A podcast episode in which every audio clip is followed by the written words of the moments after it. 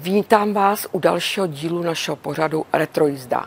Dnes si budu povídat s dámou, která má stále temperament, energii a smysl pro humor. Umí si udělat legraci sama ze sebe. To vše dává do svých knížek, kterých napsala 19. Kariéru spisovatelky naplno rozjela po skončení stálého angažmá a odchodu do důchodu. Třikrát byla provdaná, z toho dvakrát za stejného muže.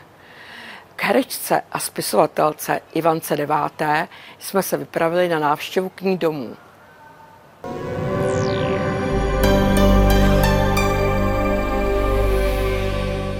Ivanko, můžete mi říct, proč jste vlastně Ivanka? To vám zůstalo z dětství? Ne, ne, ne. Ivanka, ku podivu, je plnohodnotné jméno, které mám napsané v občanském průkazu a já se tak opravdu jmenuju.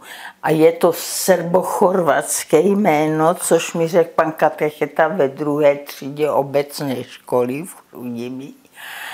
A já jsem původně měla být Stanislava. A nešli mě ke křtu jako malou stáničku a tam se přihnala moje kmotra. A tady byla na začátku století Totiž to jméno Ivanka vůbec neexistovalo do 50. let, jako to snad Iva možná, ale Ivana ne. No a ona tady byla sochařka, Ivanka Madžidžová nějaká. No a tak Motra chtěla, abych se jmenovala tak a tak já jsem Ivanka Stanislava. Původně jste chtěla být učitelkou, profesorkou českého jazyka, který vám velice šel. Proč nakonec spadla volba na eh, studium herectví? To byla náhoda. Já jsem chtěla být profesorkou asi od třetí obecní. Ne učitelkou, já jsem myslela hnedka nahoru, že jo. E, tak a já jsem to žrala, tu češtinu. A Potom, když jsem byla na Gimplu, já jsem totiž byla v Plzni potom poslední dva roky. Mm-hmm. Tatínek se tam stal eh, šéf dirigentem rozhlasového orchestru a moje kamarádka Marcela Trpeklová šla dělat zkoušky do Prahy a prosila mě, abych jí házela text. No tak já jsem řekla, že jo, bydleli jsme u nesvadbu tenkrát a oni hnedka, jen jsem se objevila, tak říkali, slečna, vy byste nechtěla jako u nás dělat. Já jsem říkala, prosím, já dělám ty zkoušky ve středu, protože já jsem si říkala, když už tam jedu, tak to zkusím. Jo? Já jsem měla uh, přihlášku na pedagogickou když jsem zjistila, že tam musí hrát na housle. Už jsem byla pryč, no a tak jsem šla tam, no a protože do Brna to bylo daleko, do Prahy to bylo blíž, tak jsem šla sem a tak. Takže do Prahy jste odešla na studium DAMu? Ano. Rodiče nebyli vůbec nadšení. No já si říkám, jestli to nebyl trošku útěk z domova. Ne, protože já jsem totiž měla výbornou paměť maturitu s vyznamenáním, vysokou školu s červeným diplomem, takže to, a útěk z domova to byl. Protože já jsem strašně milovala tatínka, ale s maminkou od 13 let to bylo hrozný. Maminka byla hodná, opravdu. Ale ona, když jsem řekla, proč musím, tak říkala, protože proto protože ty máš poslouchat, no to byly argumenty. Já si myslím, že jsem tu maminku tak jak si přerostla psychicky, no a ona se s tím nemohla vyrovnat. A všecko u ní bylo drzost. Jen jste řekla, proč to mám mít takhle, tak ona byla drzá, říkala, to mám mít takhle, teď se tak pitvořila, no hrozný to bylo. A vy jste měla o 12 let, nebo máte o 12 let mladšího brášku, že jo, takže maminka se mohla soustředit na něj, ne? No, to jsem potom soustředila já jsem říkala Jirkovi, proč si prosím tě studoval v té Plzni, on studoval turbíny. A on říkal, protože já bych se nikde jinde neučil. tak tam zůstal, no. V angažmá v divadle realistickém Zděnka Nejedlého v Pražském divadle eh, vám vstoupil do cesty eh, Miloš Hlavica, herec a váš kolega a byla z toho svatba. Čím vás okouzlil? No já vám nevím, dodnes my jsme spolu čtyři roky studovali a nic. No a potom ten Miloš do mě začal hůčet a hůčet. Oni mu dokonce kluci dali na židli dolů papír zapálený. A on teprve, když mu začali doutnat kalhoty, tak si prostě řekl, ježiš, to nějak hřeje. Teprve to zjistil, no a se do sebe zabouchli, jak jsme se vzali. No, vzali jste se, ale měli jste syna Marka, a pak vám do cesty vstoupil charismatický herec, kolega Josef Winklář. A bylo to tak silné, že manželství vzalo za své. Já jsem Co to, to bylo za chemii? já Josefa? nevím, já jsem to chtěla skončit a on ten Pepe byl hrozně mazaný a s těma ženskýma to tak uměl. Prostě to bylo, to bylo strašné, já se vůbec divím. Ale víte, kdyby to nebyl býval ten Pepek, tak by to byl někdo jiný. Protože ten Miloš byl úžasný. Já dodnes o něm krásně mluvím. On nekouřil, nepil, nekoukal za ženským. A on studoval rok architekturu, tak chodil po výstavách. A e, jako on byl moc fajn ale byl moc fajn. Takže byl nudný? Hm. Potřebovala jste nějaký větší rozpínání? No, ale mohla jsem si vybrat teda někoho jiného. No a s panem Vinklářem jste byli 12 let, ale on se doma moc nezdržoval. Takže já si říkám, jestli jste si kolikrát neřekla, že možná jste měla vydržet s tím prvním mužem. Neřekl. Nikdy. Nikdy jsem to nelito.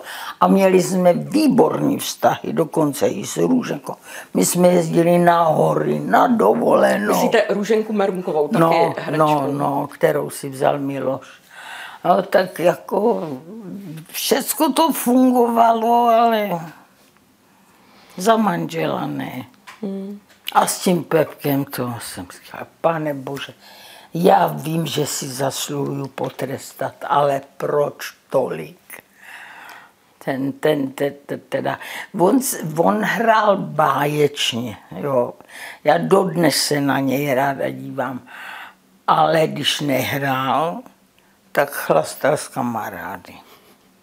A pak se přišel domů, vzal si čistý košilky, které já jsem nažehlila, sežral jídlo, které já jsem navařila a už zase zmizel. No, takže jste se rozvedli a vy jste potom prožila vášnivou lásku s jiným hereckým kolegou. A to ale netrvalo dlouho, že ne ten stav? Rok. Dvakrát mi nabít manželství a já jsem nechtěla těm dětem zase dalšího strejčka, prosím vás. Už jsem si říkala, to, to budou ty děti jak u blbech a dobře jsem udělala. Přestože mě to bylo líto, já jsem trpěla, to byla největší láska mého života. Mluvíme o panu Ladislavu Mrkvičkovi, aby... Jo, já radši o něm moc nemluvím, on to neměl rád. No a ten je taky mrtvý, manželé umřeli, tenhle umřel. Všecko mě to pomřelo. No ale vy jste si potom vzala uh, pana Vinkláře znovu. Já to jste si asi myslela, že to už bude na pořád, ne? Že spolu vydržíte. Ne. Já jsem byla moc ostražitá a on se teda dva roky strašně snažil. Ale já se byla poradit se s tou rozvodovou právničkou a ona říkala, no, už víme, co umí. Víte, tak jedině si ho vzít, on chtěl koupit vilu, a jsem si říkal, jo, on pojede v 6 na Barandov a já budu odmetat sníh pak. E, no a kromě toho tam byly malý pokoje.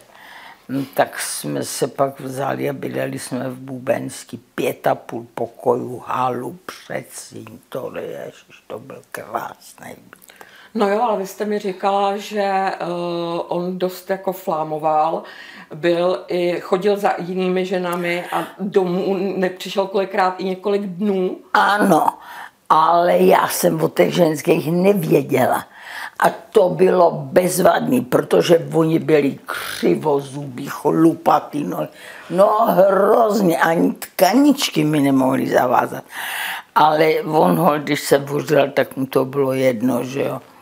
A oni mě to třeba pak řekli, ty ženský, jenže mě už to bylo takhle jedno. A ještě jsem říkala, ještě, že jsem se rozvedla. Jo, to mě vůbec nevzrušilo. A rozvedli jste se potom po druhé? Jste se rozvedli po kolika letech? Ano, já měla pocit, že po osmi. Ale nevím to určitě. A jak vám bylo? Zůstala jste sama se dvěma klukama? Mně vám bylo fajn. Já jsem si tak oddechla, neposlouchala jsem, nejdřív jsem poslouchala výtah, tady jsem zase poslouchala, jestli přijelo auto, jestli jde dom. Celý noci jsem nespala, vždycky jsem říkala, teď to máš za jedny peníze, on stejně nepřijde. No ale pořád, a když jsem se rozvedla, já jsem rozkvetla, už jsem se nikdy nevdala. Ani přítele jsem neměla. Já žiju v celibátu. No však jste mi taky kdysi říkala, že jste deset let nepohlazená a nepolíbená. Ano, to je pravda. To je smutný trošku. To by mohli synové, ještě když byli malinký a vnoučkové malinký, Mazlení. tak se tutali a teďka už jako ne. No, ale já to snáším statečně. Což dostatečně.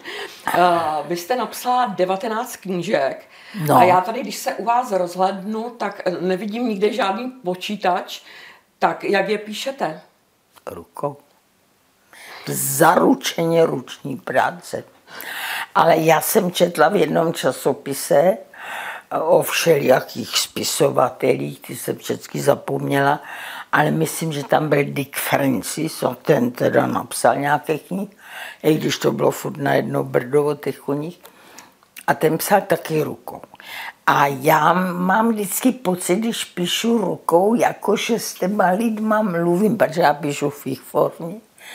A jako když si s nima povídám a proto prostě asi jsem získala takovou oblibu. Eh, Já vím, že ptát se autora, kterou knihu má nejraději, je stejné jako zjišťovat u maminky, které, které dítě má radši.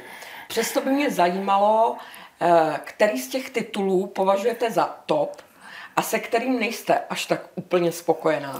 No tak já dlouho. To byla knížka Lázeňská kůra.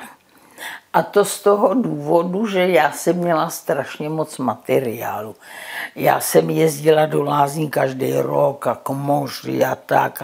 To jsem tam všechno nadspala, něco jsem si vymyslela samozřejmě. Ale to bylo, ale pak jsem vám napsala po letech knížku, jak jsem se zbláznila, což teda není nějak moc buch jak veselý, ale já jsem to pojala zas tak jako to. No a mě překvapilo, jaký to mělo úspěch, takže to teď tak kladu na, na stejno. A jak jste se zbláznila? Kvůli sousedovi.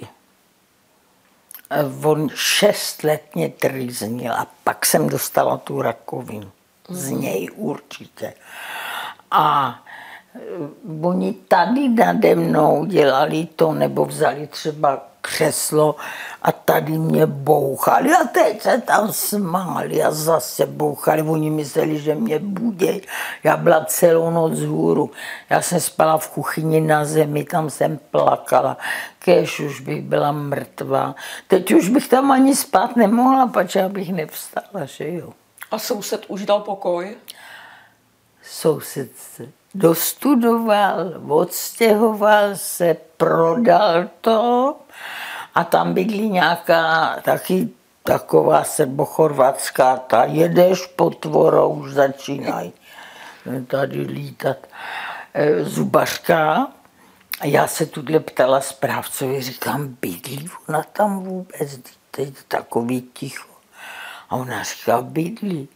Já vám, no teda, ale ta teda nečurá, netelefonuje, ne, ne, ne, nesprchuje se, ne, tam je absolutní ticho. Tak máte klid. To a víte. podařilo se vám dopsat, uh, vím, že jste měla rozepsanou knížku, to bylo nějak po koroně, už navždy stará. Dodělala no, jste ji? nedodělala. Představte si, já mám asi 670 stránek, už to už by stálo za to. A já jsem napsala jen jednou mladá a tohle mělo být už navždy stará, jako k tomu nakladatelce se to strašně líbilo jenomže já po sobě už nic nepřečtu. Já přečtu každý sedmý slovo a to je alespoň nebo jenom, že, nebo takový, který nic neříká. A ten humor tam vůbec není. Tak já jsem to vzdala. A proč to po sobě nepřečtete, že, že škrábete? Po ty mozkový mrtvici. Hmm, hmm, hmm. Tak teď by se vám hodil psací stroj. Já mám dva, ale to není ono. Není to ono. A se na to vykašlitně za chvilku bude 90. Já vím, že vás v posledních letech potrápily zdravotní potíže. V roce 2017 to jste prodělala tu rakovinu. A představte si, že jsem ani slzu neuronila. Ani slzu. Mě to tam řekli a já jsem šla ven a řekla jsem, pane Bože, já ti tak děkuji, že jsi mě tady nechal tak dlouho, protože už mě přeci bylo pár let, tak jsem zavolala bráchovi a synům a řekla jsem, mám blbou zprávu, ale je spíš blbá teda pro mě, než pro vás. Vy se nemusíte bát, mám rakovinu. Teď oni asi stuhli. No a, a tam jsem šla na nic.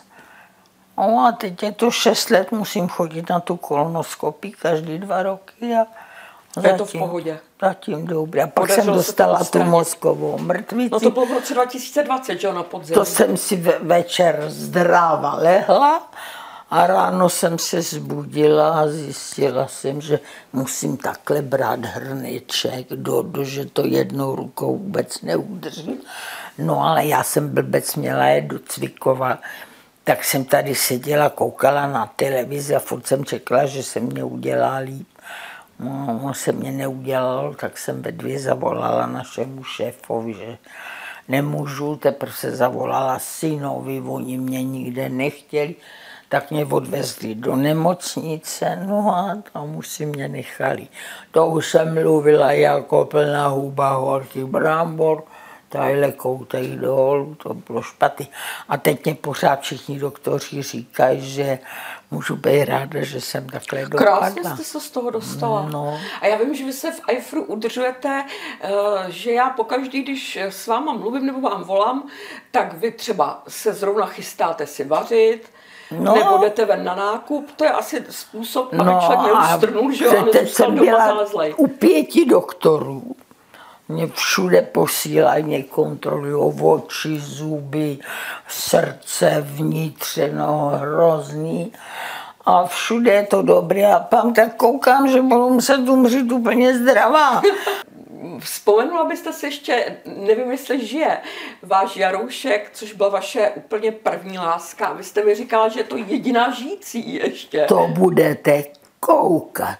S Jarouškem jsem před pár dny mluvila, tak jsem s ním mluvila, Jarouškovi bude letos 90, už teda nechodí ven, je doma, ale takhle mluví bujaře. Tak no bylo to fajn. 70 let si píšem.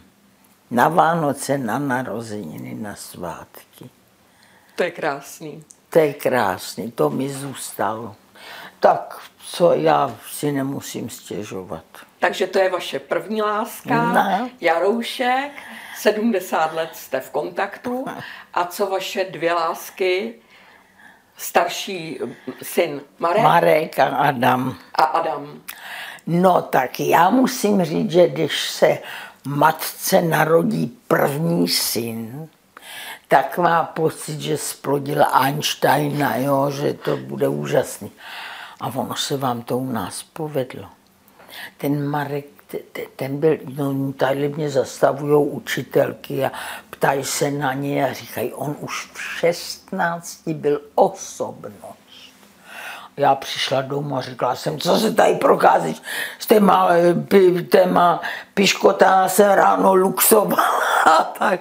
A on byl osobnost a on když něco řekl, takže tu něco, no tak ten, on, on vystudoval novinařinu, byl v Maďáku, poslali ho do Ameriky a vůbec ohromný a dělal ředitele banky a tohle a tak. Ale teďka dělá public relation a já vám vlastně nevím, co on dělá. Koupil si v Liberci byt, já říkám, proč v Liberci? No, protože on je lyžař. Na hory, aby to měl blízko. Aby to měl blízko, no tak jo. A Adámek, ten je zase celý tatínek, akorát si z něj nevzal to, tu cti žádost, si z něj vzal akorát ten chlast a takový to, že všechno. Já to teď vidím, že zase pije, že Prostě on mě vždycky strašně miluje. Já jsem nejmilejší maminka na celém světě a tak no.